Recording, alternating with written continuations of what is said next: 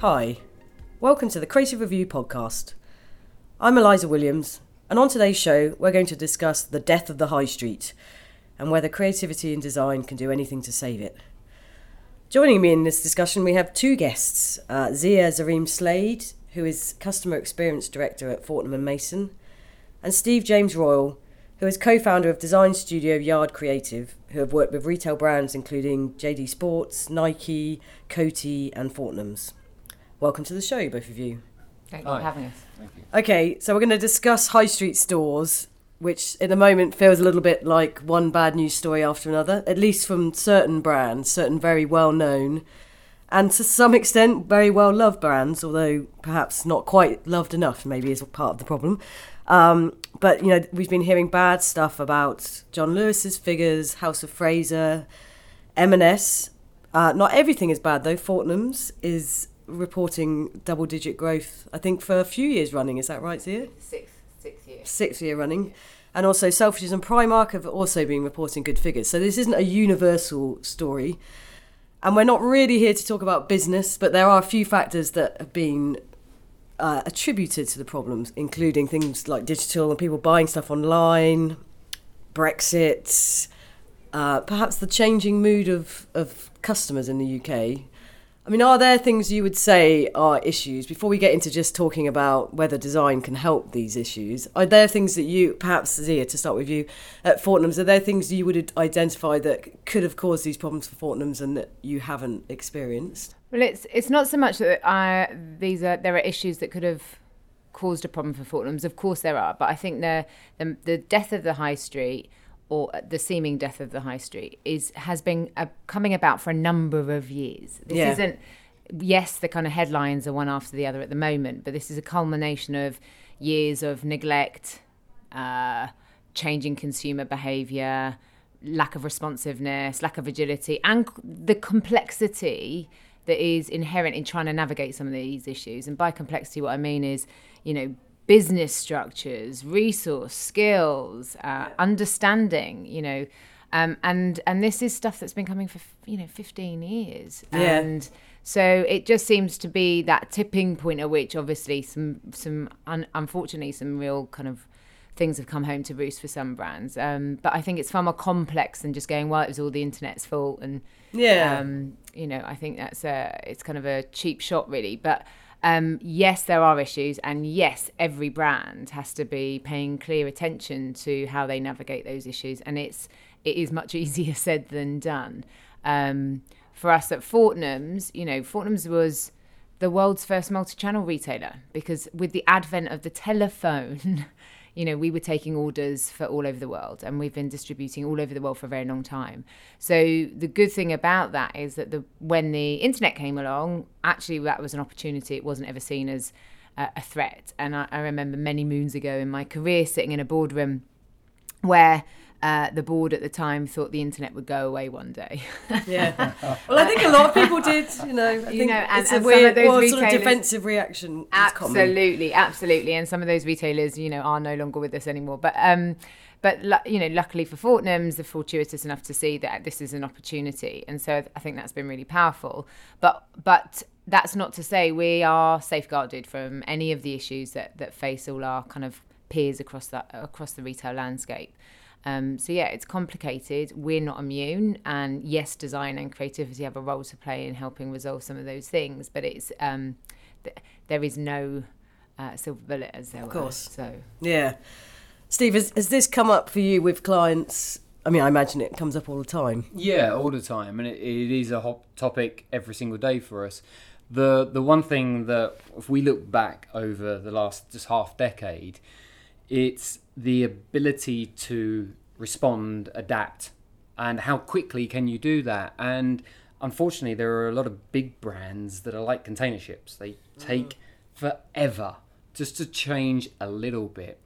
And if you look at the people that have succeeded, they are the people that were quick to respond and they put things in place. And I think if you, you know, if you look at Lush, for instance, you know, their ability to just keep changing, keep evolving is why it keeps them. I think they again they were UK retailer 2018 again. um, and you know they they just keep adapting. Yeah. So in that sense, is it, it just thinking of where creativity can come in? I mean, is is that adaptation also what customers want to see? That they want to see excitement and change? Because a lot of these the big brands, it seems to me, uh, like John Lewis, House of Fraser, Debenhams, they it's hard for me. I mean, John Lewis, I think, is slightly separate in my mind for this, but certainly Debenhams and House of Fraser, it's hard to see what their offering is that's unique to me. And I think uh, just step, stepping in on this point, I think that's one of the challenges. I think you've got kind of the single-minded view of the death of the high street, and then you've got, actually got a sub topic in that, which is actually the struggle for department stores, and they're different things actually, and they they there are similar issues and root causes, but they're actually kind of more complicated. And department stores per se are, you know, they are houses of brands. Yeah. So what do they stand for? And I think that's why you see Selfridges so positively swinging, bucking the trend, as it were, because the one thing that brand has done for a very long time now is be really clear about who they are and what matters to them. Mm. They've taken a leadership point of view on a number of things. I mean, I was I worked at Selfridges when Project Ocean was first born, I think eight eight years ago or um, seven years ago, when they first kind of dedicated the entire Oxford Street store to Project Ocean, which was all about saving our oceans and Yeah, reducing plastic and still reducing so water. current now, And yeah. look at it now. It's now everyone's woken up to single-use plastic water bottles and all of that good stuff, but they were doing that seven years ago. So they've been really confident in creating that destination, experience wise and in terms of point of view. So you kind of want to buy into a bit of their personality. Yeah. Whereas you talk about some of the others and you can't, you actually can't differentiate n- not just the product but the in-store experience because they're all trying to copy Selfridges, and and their personalities don't really stand for much. And I think that's that's part of the reason why they've uh, they've kind of fallen by the wayside and had a tougher time of it.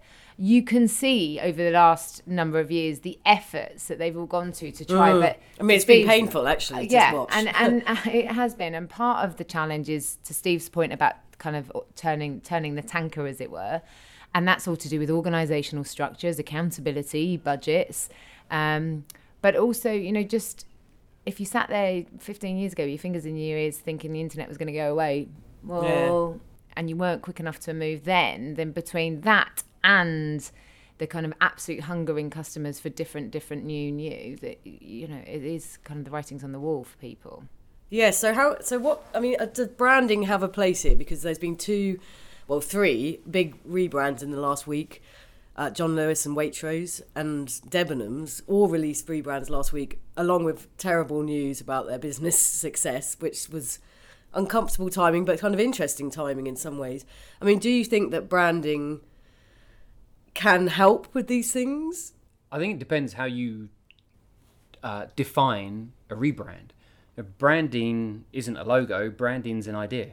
Yeah. So, was there a good enough idea behind that rebrand to create a point of difference that consumers are going to engage with? I don't know. I wasn't involved in them. I But mean- if you treat it from a purely aesthetic point of view, that I don't, I don't think you can judge that yet because it's not. It's too early days. But I, I would say for, for us at Fortnum's and, and the kind of um, success that we've seen over the num- last few years, when I unpick it, a lot of it was about brand because it was um, six years ago doing a deep dive on what we stood for Yeah. and what our our teams felt we stood for, what customer perception was, and we kind of de- de- pulled the drains up and and had a good long hard look in, in the mirror. And fortu- fortunately, we were a new team, so the the chief exec started six years ago, and then some of us joined a, a little while later, and there were members of the board that have, have been around for a while. But that real honest, hard, deep look at what we were as a brand, who we were, how we behaved, how we, you know, was the driving force through for change. Yeah. So in there are lots of things we have done, but all of those things have been about how the brand behaves. Not not whether the shade of Eau de Nil is accurate, although that is incredibly important, but actually it's kind of doing what we is at the heart of what what we're about. So whether that's innovation or whether that's about food stories or whether that's about um, being more relevant to more people more often. You know, for us it was about looking at the, it and understanding that we were at risk, I guess, to some degree. That people go, oh, I love Fortnum's, but I only come once a year, Mm, or it's not really for me.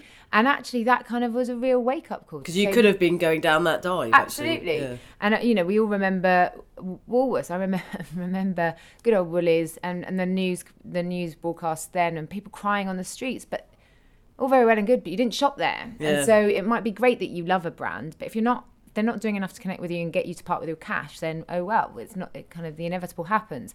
So for us it was that deep dive look, understanding the delta between what we knew we were, what we cared about and what our customers thought, and then acting on it. So whether that was doing our sponsorship of Somerset House and Skate at, at Christmas to be more fun and relevant to different audiences. You know, it was uh, turning up at Port Eliot with a restaurant, completely un- you know surprising for people and differentiated. Yes, there were visual clues in all of that and work that had to get done, but it was more about behaving in in a different way. Yeah, I mean, when you describe that, then there's it, it seems like there's many, many strands to it, all kind of happening at once.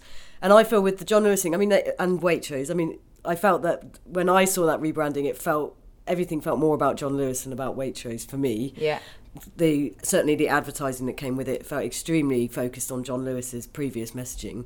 So I keep talking about it as the John Lewis rebrand, but I felt they were they definitely had a position they were trying to present, the partners position.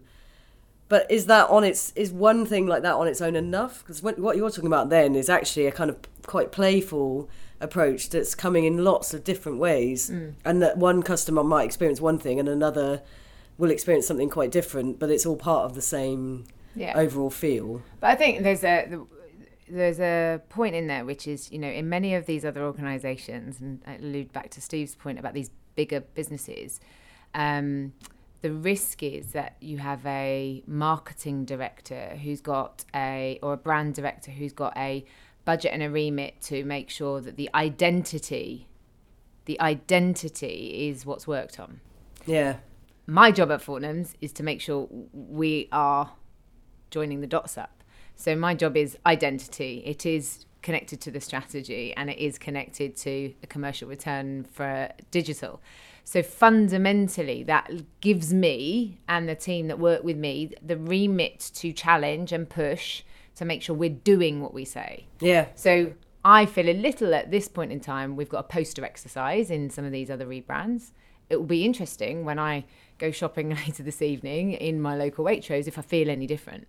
yeah. And and I think that's the real it's coming test. through. Yeah. Um, Yeah. Like what behaviourally will change? Well, if it's nothing, then it's not. Yes, and Yeah, and you, you could wonder whether or not if they if they looked at how much money they spent on that Mm. and actually distributed it wider, whether or not they would see a better reaction. Yeah. Because I think like to um, Zia will totally agree with us on this. Understanding your consumer is the key part of succeeding as a brand, and surprising and delighting them on constantly is so important. And you, if you think you know your consumer as a brand today, you still have to do the same exercise six months down the line because generations and consumers are changing so quickly right now. It's unbelievable the amount of times brands like Fortnum Mason are coming to us to kind of say, "Look, who are our customers? Help us understand this." You know, it's becoming more and more of our business for sure Yeah. to help brands understand their consumers. And how do you actually go about that? How do you discover who they're Oh, consuming without giving out the, Oh, the no, magic? No, no, we have a lot of fun actually. So we um, we do a lot of quantitative. Yeah. Um, so we have our own live platform that we push out. Um, the art of actually putting the right questions together Yeah, is really uh, key. Um, we arm ourselves with GoPros and we go out onto the street and we Okay. talk with people. We still use the same live platform.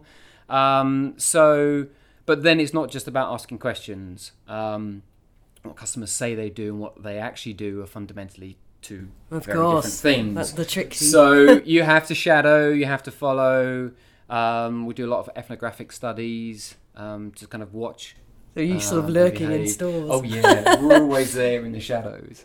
Um, and then yeah, but equally, you know, reaching out. uh, We we partner a lot with a lot of the trend agencies and kind of understanding. I mean, WGSN have just done a fantastic report on Gen Z. Okay. Um, and as a as a generation, they are going to put us to shame. no doubt. Okay. Um, but the change. Give in, me some highlights. What's the? Well, how do you mean they're going to put us to shame? Well, uh, they will be the generation that changes the world Mm. for sure. The the way that they care. Uh, you've got two segments of Generation Z. Uh, You've got Generation Me and Generation We. okay. So one is very much uh, more. I, I know, I I into, keep like- up. One- one's all very much about kind of them and you know making sure they get all the likes and all that aspect of themselves. Generation We is much more about being part of something. okay. something. Yeah, yeah. The. I mean, these are trends you hear that there's Yeah. a, a sense of people caring about obviously the environment and the world, but also a sort of anti-corporation feel, right? Yeah. Okay. I mean, do you feel going back to sort of John Lewis and the department stores? Do you feel they're actually trying to speak to too many people at once, and their and that their consumer is isn't defined enough? I think that's a really it's a really kind of tough question. What I, I would say on the knowing your customer bit, of course, I 100% agree that I've got customer in my job title, so I better, better know them. But I think the real flip side of it is is knowing who you are, and that like I come back to it again, which is at Fortnum's. It's just about being really confident in who we are. And then what you can do is it kind of doesn't matter. It does matter, but your evolving audiences, plural, and people behave in different modes at different times, um, and understanding all those nuances becomes much easier if you're really confident in what you stand for. And I think too often people can get caught up in identity application and know uh, we've got a big kind of the customer is at the heart of what we do. I mean, how many times have we all heard that one? um, but actually, that's kind of a meaningless if I don't know what I stand for as a brand. Yeah. And I think that's it, it's kind of uncomfortable for brands to want to reflect on themselves because we've all been told for many years now you've got to know your customer, know your customer, know your customer.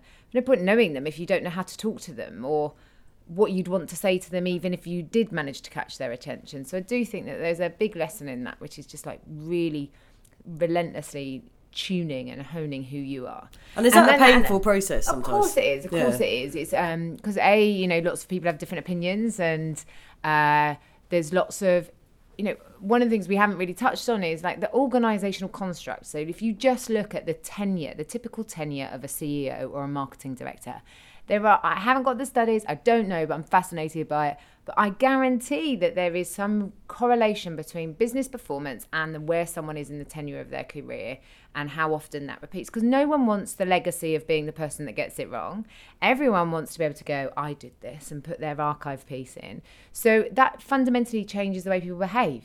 Fundamentally, it's a human condition. Like we all kind of have an ego, and that's that's going to be part of it. Yeah. So I do think that when you look at some of the brand cycles and the performance and the creativity that runs through some brands, they're geared by different things sometimes. And you know, one of the things that we'll probably see as a result of the partnerships rebrand between John Lewis and, and Waitrose is the one really super smart thing is if all their people feel more empowered and more partnership like, like they've got a vested interest, if their people feel it, then actually, if I go to Waitrose this evening, I probably will feel it differently. Yeah. Even if nothing in the environment has changed. I was going to mention that that there is something for good old fashioned customer service and customer experience, and in that sense, if that runs through John Lewis and Waitrose, that could actually be a very powerful thing. At the moment, it still feels. I mean, it's very new this the rebrand, but it still feels a slightly contrived message in some of the films Yeah. that have come with it. Yeah. But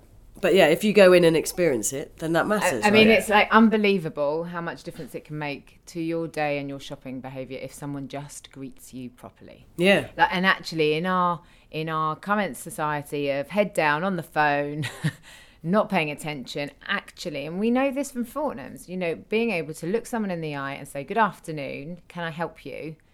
transforms stuff. Yeah. It's like it's good old basics, and um, you know, I think there's probably a power in what what John Lewis are doing just by galvanizing and orientating all their people in a common direction, and whether or not the customer watches the film and feels more affection, who who knows? But actually, if they talk to Pete in their local shop and Pete's a you know loves his job a bit more, then then that probably will be an upside. Yeah. Um, and we're actually at the point whereby we won't start any new work with any clients unless they are investing in their people. Okay. so in what sense? In the sense of like, it doesn't matter we can design the best experience for a brand. You know, we can back it up with science and intelligence and create a masterpiece for somebody that will rele- will change a sector. But at the end of the day, the last touch point between that consumer and that brand is a member of staff. Yeah. Nine times out of ten in the physical world. So they can destroy it. So the investment that needs to go into people is as much as it goes into creativity, as much as it goes into data mining, as much as it is operations. And there's a fundamental aspect there of physical retail whereby people like people. Yeah. So does that mean things like all the automated machine shopping things actually undermine that? I mean, there was something interesting I read about people are more likely to steal from uh, if you're doing the check, the automated checkout. That oh, there was something because ultimately people see it as just a corporate thing rather than a person. Right. So you're more like and it's possibly easier to do it, I suspect, because you you know unexpected item in the bagging area thing. I'm not talking at all from personal experience, but you know, there's. But it was interesting in terms of of what that suggests about that human interaction. That Yeah. if you feel it's a real person that you're working with, Yeah. it makes a difference. Yeah, I don't. I mean, I think there. I, I think there. People do buy into people. People crave human interaction. People need it. Will it ever go away? Absolutely not. But there is like when when it's you know half past eleven at night and my daughter needs a fancy dress costume in twelve hours.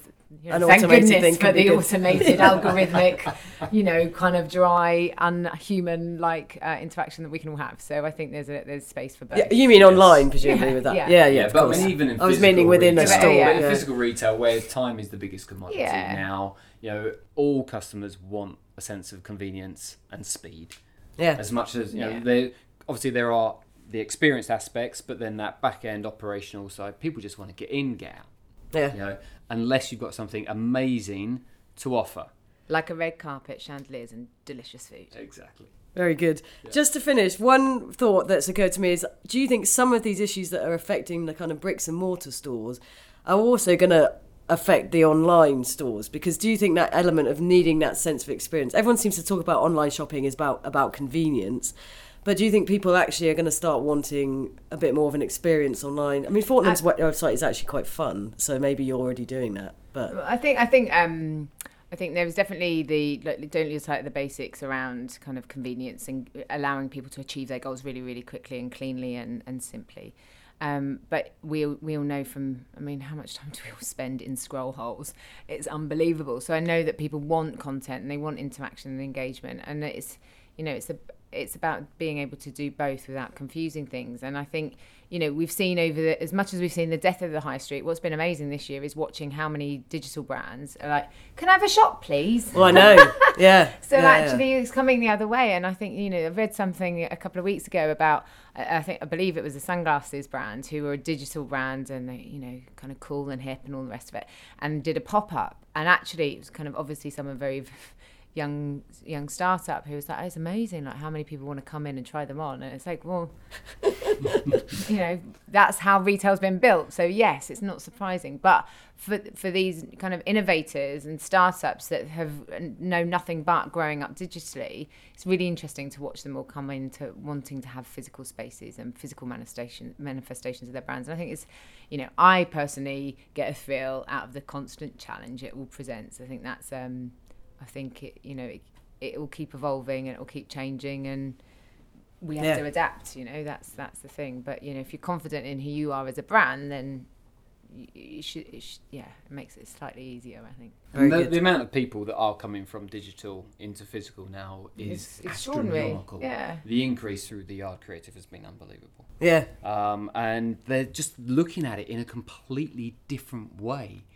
So it creates a new challenge for us as designers to think completely differently. And we just got back from a, a deep dive trip to Shanghai just to kind of really understand the retail scene out there and the digital side.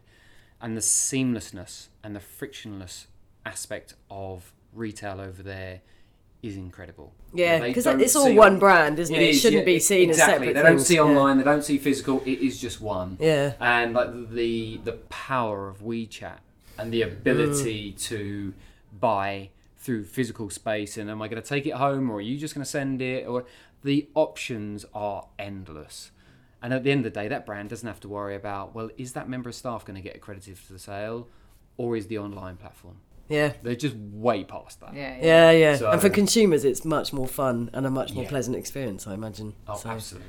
bring it on. Yeah. All right, very good. Well, thank you both very much for coming in. I think it's a really interesting conversation. Uh, you can read more about this on the Creative Review website at creativereview.co.uk. Thanks very much.